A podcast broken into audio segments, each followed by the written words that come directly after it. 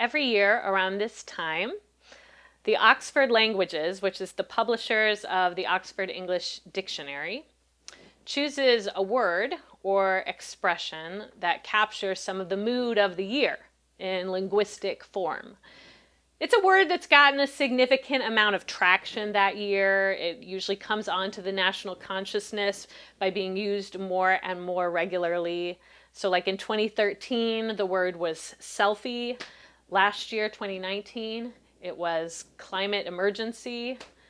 And then came 2020, a year where, with really too many words that have come into our collective consciousness this year to really encapsulate with only one. So this year, the folks at Oxford Languages didn't choose one word. Instead, they wrote a whole report highlighting dozens of words that have been a part of our collective lexicon this year.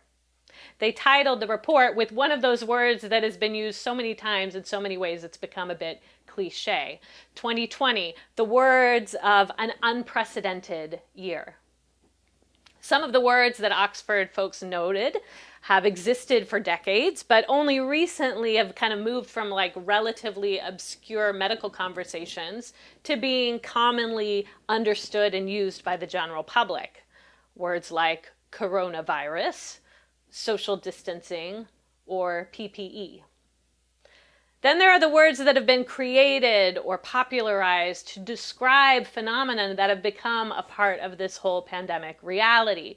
Words like Zoom bombing or social bubbles, many others. I'm not going to go through them all. But I did want to reflect a bit today on one of the newer words that has emerged this year it's a word that describes a practice I imagine a lot of us have actually engaged in this year, even if we weren't giving the practice, you know, this catchy name doom scrolling. The people at Oxford define doom scrolling as the action of compulsively scrolling through social media or news feeds which relate bad news.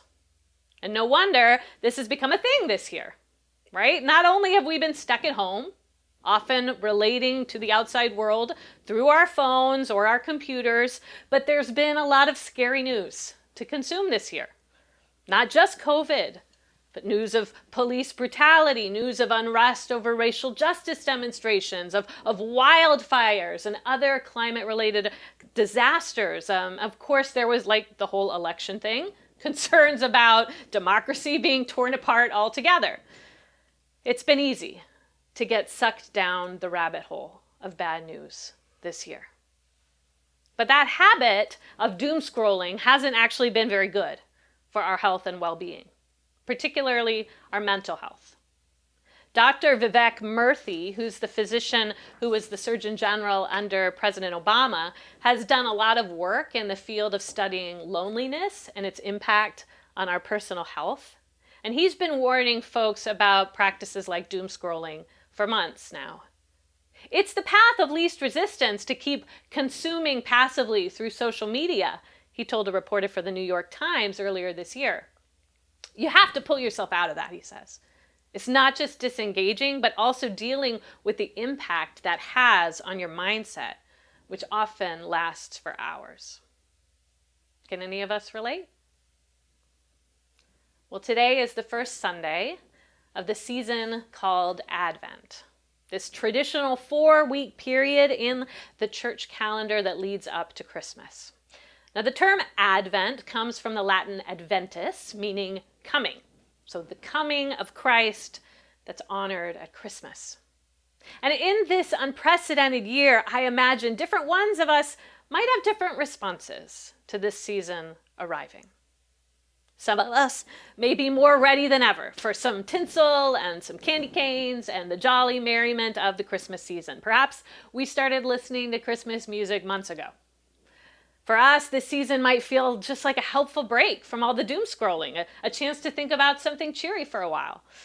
And while that could be fruitful, there's also potentially a concern that engaging the season is simply a distraction from the hard even maybe a denial of our present reality, can also be problematic, particularly when it's time to put away the Christmas tree and we find ourselves perhaps more lonely and desperate than before, as no gifts we gave or received were able to actually tend to the deeper longings of our spirit.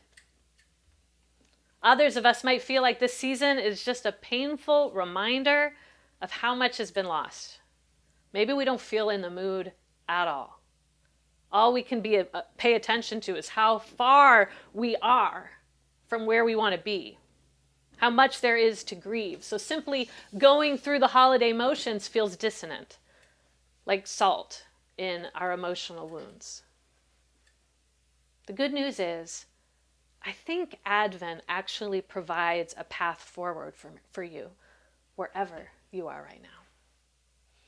This year, as part of our Advent offerings, like Katie mentioned, we're inviting folks to read a book on Advent by scholar Amy Jill Levine called Light of the World. And what's interesting, I think, particularly about this particular book is that Amy Jill Levine does not identify as a Christian. She is an Orthodox Jewish woman um, who also is a biblical scholar, a New Testament scholar. She teaches at Vanderbilt University. And so, holding that those kind of dual identities as a biblical scholar and not identifying as a Christian, but as as a, as a woman who's Jewish, I think brings a fresh perspective on to the stories of the season. So for anyone who'd appreciate just a, that fresh take on Advent from a non-traditional source, I, I echo Katie's um, affirmation of the book. But her book has four chapters, and they're intended to be read one each week throughout the four weeks of Advent. And one of the titles of this chapter encapsulates what I think the whole season of Advent is really intended to be about. She calls the third chapter uh, The Journey to Joy. And that's why we've kind of been inspired by that title um, to name our whole teaching series this Advent The Journey to Joy. For me, this phrase is a reminder that true joy isn't something we simply arrive at. We don't just wake up overnight and experience it. Joy is a journey we engage. Joy is not the same as that superficial sugar high happiness. It often means finding solace even in the midst of great challenge. So, over the next four weeks, this is the journey we're going to be inviting you to take with us with the hopes that wherever you find yourself at the end of this unprecedented year, together we can travel forward to places of renewed connection with one another, connection with the God who comes to be present with us, and, and to the joy, a journey to the joy that all of us, I think all of our anxious, lonely hearts are longing for.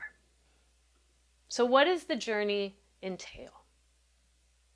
Throughout the next four weeks, our staff's going to be leading us into four reflections, each with their own invitation, their own step in the journey, you might say. My hope is that each week we can give you, you know, kind of an invitation, a practice to engage that week to make meaning of this Advent journey and allow it to be more than just a superficial celebration. As a guide for this journey, our teaching team will be looking to the historic texts of the Christian lectionary. For those of you who aren't familiar with what that even is, the lectionary is a sort of reading plan for the church throughout the year that many church traditions use. Haven does not generally use it, but especially for the season of Advent, I think it can be helpful to engage it because it reminds us the lectionary is an opportunity to remember that we are connected to a bigger tradition that's much broader than our little Haven community. And, and that there's theological wisdom in that tradition for us to draw from. So, with a nod to that, we'll be engaging some of these lectionary texts, albeit in our own way. Traditionary, traditionally, the lectionary includes four scripture readings a week. We won't be looking at all four texts each week, but our teachers will choose the ones that feel most relevant for our particular Haven community in this 2020 journey we're inviting you on.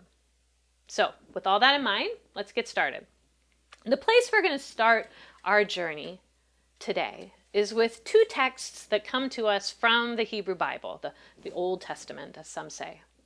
And as you'll see, similar to the place we find ourselves in, both of these writings come from challenging seasons in the history of God's people. The first reading is an excerpt of Psalm 80.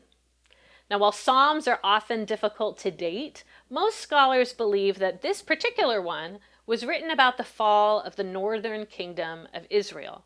Just a little history reminder you might remember from our exile series this past summer that the people of Israel, in like kind of the latter part of uh, the Hebrew Bible, suffer a series of devastating events. They have a national schism that causes the dividing of their nation into two separate kingdoms, given the names Israel and Judah. And then the northern kingdom of Israel was overtaken by Assyria, and their people were wiped out or assimilated into Assyrian into the Assyrian Empire. Over a century later, the southern kingdom of Judah then fell to Babylon, and most of Judah's inhabitants that weren't killed were taken to live there in exile. So, this psalm comes around the fall of that first northern kingdom to Assyria. And as you can hear in the psalmist's words, it was a pretty desperate time. Picking up with verse 1 Hear us, shepherd of Israel, you who lead Joseph like a flock, you who sit enthroned between the cherubim. Shine forth before Ephraim, Benjamin, and Manasseh. Awaken your might. Come and save us. Restore us, O God. Make your face shine on us, that we may be saved. How long, Lord God Almighty, will your anger smolder against the prayers of your people? You have fed them with the bread of tears. You have made them drink tears by the bowlful. You have made us an object of derision to our neighbors, and our enemies mock us. Restore us, God Almighty. Make your face shine on us that we may be saved. Let your hand rest on the man at your right hand, the Son of Man you have raised up for yourself. Then we will not turn away from you. Revive us, and we will call on your name. Restore us, Lord God Almighty. Make your face shine on us that we may be saved. So, this is a psalm of lament, a tradition we reflected on a fair amount this summer. Remember that lament allows people of faith to give voice to what they're feeling, to speak the truth of their distress, and to bring that distress to God.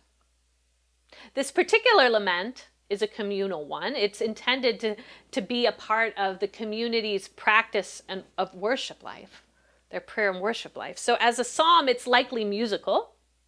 It seems to be intended to be sung by a worshiping community together. And the song uses vivid imagery to speak of the desolation the people feel. They call God their shepherd, using this ancient metaphor for leadership of God, one leading a flock of sheep. But in this season, being led by the divine feels really hard. They say the shepherd has fed them with the bread of tears, made them drink bowlfuls of tears. What should be nourishing to them feels full of sorrow. But the people don't only name their sorrow, they don't only name their heartbreak. Again and again, they move from their complaints to a repeating refrain as the community sings out together Restore us, O God. Make your face shine on us, that we may be saved. With these words, it's like the community has experienced heartbreak in significant ways, but they're turning to the divine and asking God to smile on them. The psalmist believes that there is something in God's face turning towards them that will bring warmth and restoration and healing. The other Hebrew Bible text that the lectionary highlights for today is another lament. This one is found in Isaiah, specifically Isaiah 64. As you may remember from this season's uh, series on the exile, Isaiah was a prophetic text written over centuries. So the first portion is believed to have come from us from the historic prophet named Isaiah Um, and he was in a time and location close to where our psalm emerged from, the, the northern kingdom, before it fell to Assyria. But later, in the exile, the scholars in the exile took, the, took those words of Isaiah and, and they heard God speaking new things and they added to the words of Isaiah. They, they, they added on to the book, to what would become uh, known as, to scholars as Second Isaiah. But then finally, the last chapters of the book, the, these chapters that, that our today's lectionary passage comes through, comes from, seem to come from a third period in time, after some of the people have returned from exile. They've gone back to Jerusalem. This is third Isaiah. Though returning from exile itself seems like it would be a good thing, that also was a season that had its own difficulties. Those who returned from exile, most of them were the children or grandchildren of those who had been taken to Babylon. So returning to Jerusalem for them was fulfilling a dream of their ancestors, perhaps, but it was a foreign experience for those who returned, and they came to a land in rubble. Plus, the returning community also needed to find ways to reintegrate with their Jewish relatives who'd grown up in Judah because you see, a small segment had actually stayed behind in Judah and lived in the ruins there. And now their children and grandchildren were being called to integrate with those who came from Babylon. And over all this interpersonal drama hung the shadow of the new empire that now had authority over all of them the Persians. The Persian emperor had released those exiles in Babylon to go back to their initial homeland, but he hadn't given them independence. They were now a territory of the Persian Empire. So the whole reality was complicated. And from that complicated place, this third Isaiah spoke these words Oh, that you would rend the heavens and come down, that the mountains would tremble before you as when fire sets twigs ablaze and causes water to boil, come down to make your name known to your enemies and cause the nations to quake before you. For when you did awesome things that we did not expect, you came down and the mountains trembled before you. Since ancient times, no one has heard, no ear has perceived, no eye has seen any God besides you who acts on behalf of those who wait for him. You come to the help of those who gladly do right, who remember your ways. But when we continue to sin against them, you were angry. How then can we be saved? All of us have become like one who is unclean, and all our righteous acts are like filthy rags. We all shrivel up like a leaf, and like the wind, our sins sweep us away. No one calls on your name or strives to lay hold of you, for you have hidden your face from us and have given us over to our sins. Yet you, Lord, are our Father. We are the clay, you are the potter. We are all the work of your hand. Do not be angry beyond measure, Lord. Do not remember our sins forever. Oh, look on us, we pray, for we are all your people. Here again, we encounter a prophet speaking words on behalf of the community of God, a community that has suffered and that is trying to find its way forward. And for this prophet, this prophetic voice, the way forward is also through lament, speaking the truth of what is felt by the community and calling upon God to move. So, what do these passages have in common? What do they point us to? How might they reveal to us the first step in our journey to joy? What do they even have to do with Christmas? For me, these passages both speak together a powerful reminder of where the journey of faith, the journey of Advent, must begin. It begins perhaps with this simple invitation look up. Look up. Today, I suggest that's our first step in the Advent journey. In the midst of sorrow, in the pain of disappointment, when we find ourselves circling in cynicism and moving from depression to dismay, despair, the journey to joy begins with putting down the phone or the computer. It's a call away from doom scrolling. Doom scrolling by necessity means looking down, right? Down into the digital chasm. But these writers, speaking from very difficult seasons of their own, when spiraling in grief would have been totally understandable, they're calling us to something different, to looking up. What do I mean by that? I don't mean pretending the hard is not there. Clearly, these laments don't do that. They name the pain of the present pretty clearly. They express it, they give it voice. But they don't do so alone. They are not alone in their grief. They are inviting the maker of the universe, the one beyond their present circumstances, the sacred heart outside of the turmoil of the day, to attend to their suffering and bring change, bring healing, bring deliverance.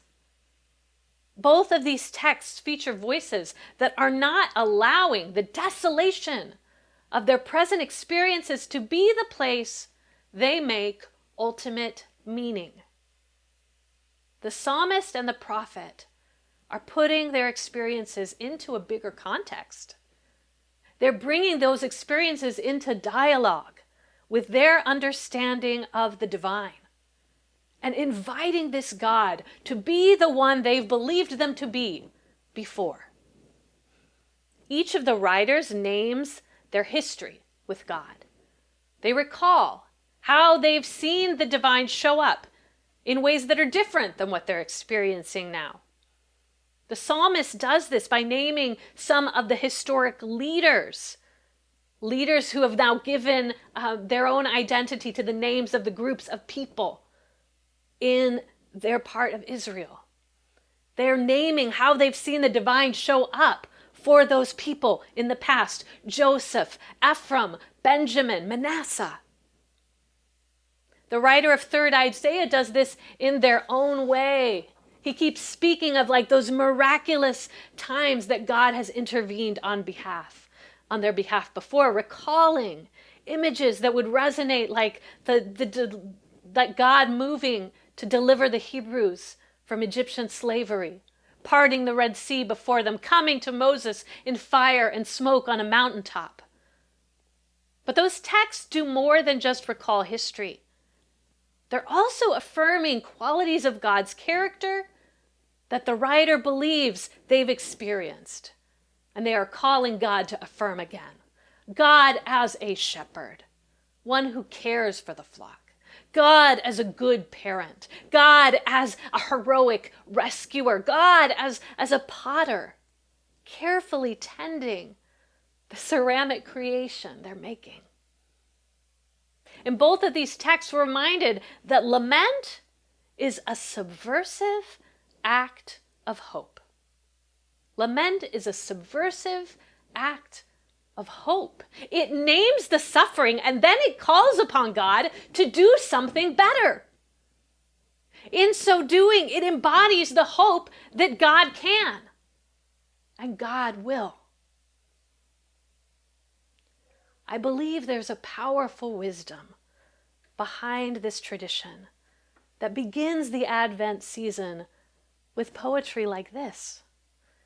This wisdom shows us that what we celebrate on December 25th, the experience of God coming to us embodied in the birth of a human child, that doesn't begin with tree trimming.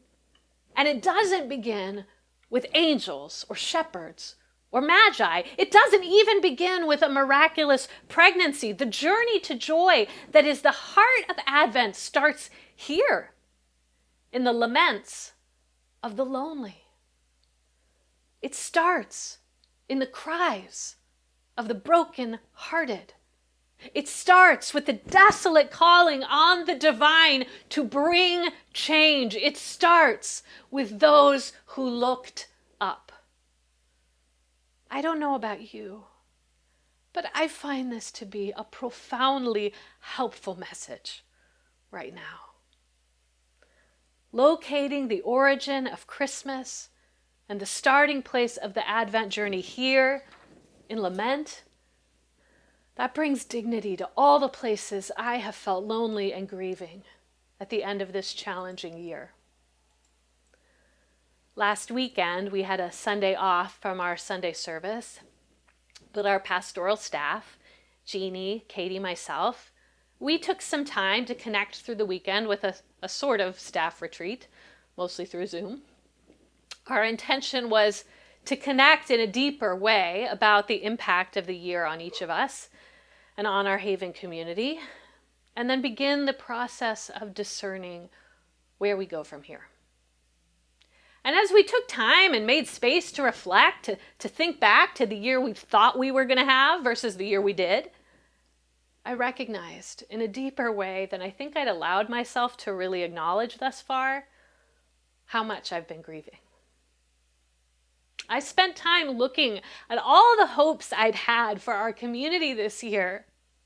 The things that I personally, along with some of you, have been working on for years that I thought were finally going to come to fruition in 2020. I was so full of optimism. I had to recognize the disappointment I feel with how many of those things have been shelved. I found myself in touch with the challenges of parenting in this time.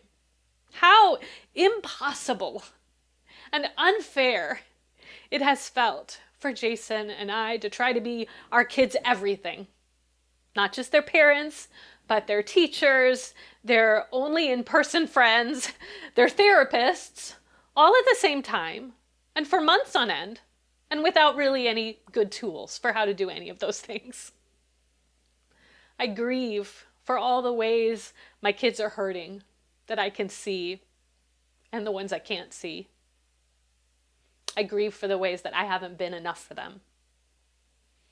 I worry about the long term impact of this on them. I also felt the sorrow I feel not having time with my extended family this year, particularly my sister. As anyone who's living with or loving someone with a long term chronic health concern, time together can feel precious in a different way. And losing time together takes on greater weight. And of course, these are only the griefs I feel for my own little personal reality. That doesn't even speak to the weight of sadness that is like really too much to comprehend that I feel when I think of the hundreds of thousands of lives that have been lost and the incalculable sorrow so many have experienced this year. It's beyond comprehension. So, this past weekend, I took the time to sit in those places of sorrow and loss and to invite these trusted friends into them with me. And then, from that place of truth telling, acknowledging that grief before them and before God, we also took time in various ways to look up one of these that I found the most helpful came when we engaged a prayer experience rooted in memory. The prayer model, which some of you know, is called Emmanuel Prayer, referencing that name given to God, and particularly the person of Jesus. That means God with us. It's an affirmation that in all things the divine is present. And so sometimes we, we can see that by looking back and asking God where God has been present to us. This model of prayer invites you to recall a time you felt close to God. For me, the memory that first came to mind was the ordination that folks here in the Haven community held for me last fall at our Haven retreat. This prayer model invites you to notice sensations and engage the senses of that memory. So I felt that cool, crisp fall air, in the little chapel we held the ceremony in. I remember the light shining in colors through the stained glass windows, how it fell on the various friends who were gathered there. And then it was time to sit with the question of how was God present to me in that time? What was the divine doing? This question invites us to allow our memory and our imagination to be a place within which God can speak. As we allow the Spirit to reveal new insights to us upon the landscape of our memory. So, as I asked that question, where were you, Emmanuel, that day? How were you present to me? I saw in my mind's eye there in the chapel God figured as a pregnant mother with a large pregnant stomach, putting her hand on me. I sensed that she was blessing my ministry as a ministry of spiritual motherhood, giving me a mother's blessing in my vocation as a pastor. This, of course, was a profoundly comforting image to see and experience. And while I appreciated that God was showing me her presence as a mother, blessing my spiritual motherhood, I also found myself curious about her present state in that picture. Why are you pregnant? I found myself asking her. Why are you pregnant in that picture? The words that came to my mind rung clear and true. Because I am always pregnant, the Divine Mother said. I am always pregnant.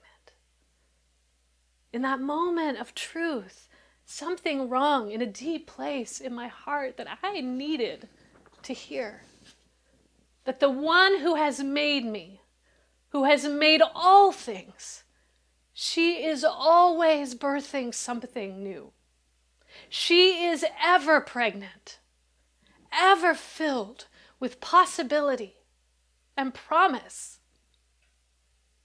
Looking up and seeing God in this way as a pregnant mother was profoundly moving and hopeful to me.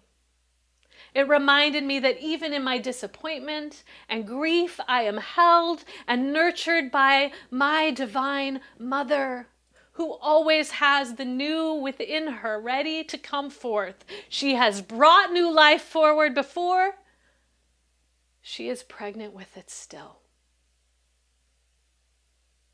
This is the hope of Advent. That life is not defined by what is but by what can be. Our hope is a divine heart at the center of the universe who enters whatever our present is and points us to possibility and potential. No, looking up, glimpsing that potential, that is not the whole journey. In Advent, we still have a month of waiting before we experience the arrival of God breaking in. The people of Israel who prayed the laments we looked at today, they had centuries of waiting before Christ arrived and brought the deliverance they sought in a real way. And surely, in many ways, our whole creation is still waiting for the hope of redemption to be fulfilled. But this practice of looking up, it starts us on the journey toward Christmas joy. It reminds us we have a journey to take. It invites us to put on our sojourning shoes and start walking. So, as we end, I just want to invite you to consider how might you look up this Advent?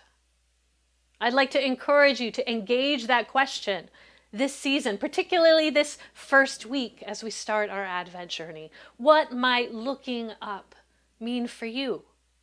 How might you spend time reflecting on where your heart is now and inviting God into that space? For some of us, looking up might mean time journaling. It might mean writing our own laments, cries to God to come and break into our present reality. We might want to try contemplative prayer practices like Emmanuel prayer that I just named, or centering prayer, or breath prayer. I'll be putting some resources on that in our new Advent channel on Slack, so plug to check that out um, if that's something you want to try. Looking up might mean finding a friend to process and pray with. It might mean reading the Advent book, using that as a jumping off place for your own reflection. Even it could be listening to a favorite traditional Christmas carol, allowing that to give voice to your own hopes and concerns this Advent season. Whatever speaks to you, I encourage you to find a way this week to set some time apart, to look away from the news, to put down the phone. Slow down from whatever busyness you might be filling your days with and just be quiet. Be real. And look up toward the one who you're waiting for to bring forth something new. May we all find this way, a way this season to pray with the psalmist and all our ancestors who've sung through the ages. Restore us, God Almighty. Make your face shine on us that we may be saved. Amen.